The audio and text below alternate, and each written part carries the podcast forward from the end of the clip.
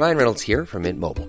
With the price of just about everything going up during inflation, we thought we'd bring our prices down. So to help us, we brought in a reverse auctioneer, which is apparently a thing.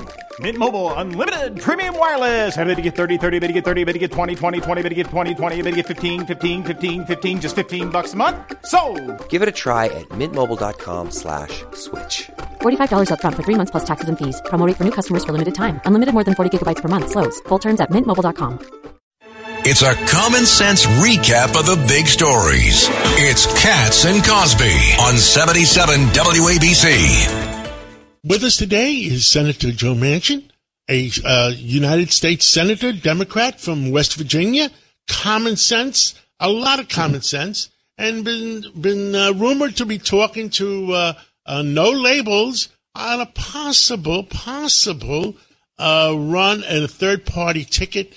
Uh, and uh, who knows what happens? The world's so complicated. Senator, uh, we had uh, Governor McCrory on uh, the other day from No Labels, and he says that the de- decision if they're going to run a third party candidate for No Labels, uh, they're already in 10 states, will be made on Super Tuesday.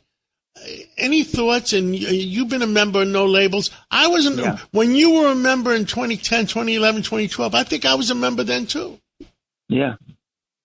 Yeah. Any Jon thoughts? Huntsman and I were, Yeah. yeah. Well, first of all, Jon Huntsman and I, we felt that if no labels, if it's going to be true no labels, then it should be from people on both sides of the aisle, both parties, Democrats and Republicans, saying, I think we can do better than this. We can get our country back on track. So Jon Huntsman and I were the first honorary chairman, uh, co-chairs of No Labels, being a Democrat and Republican, looking at basically how we would govern being Americans and not being Democrats or Republicans. And we still believe as we did then. Pat McCrory is a good man. He's out there trying to do what he thinks is right, and he's putting his time and effort to where his beliefs are, and I I, I thank him for that, and uh, it is commendable. And the bottom line is, is would you rather take uh, the uh, position that you're going to be prepared in case we go down a situation to where uh, the candidates that are going to be offered by the Democrat and Republican parties are going to be people that even the party themselves do not wish to have as their as the representative, uh, but there's no other options whatsoever. Uh, or do you want to be prepared that things could be different and you would have options? And I think that's all they're preparing for. And I commend them for that. They're working very hard towards that. And all they're asking for is do, do, does, this, the citizens of the United States want some other options?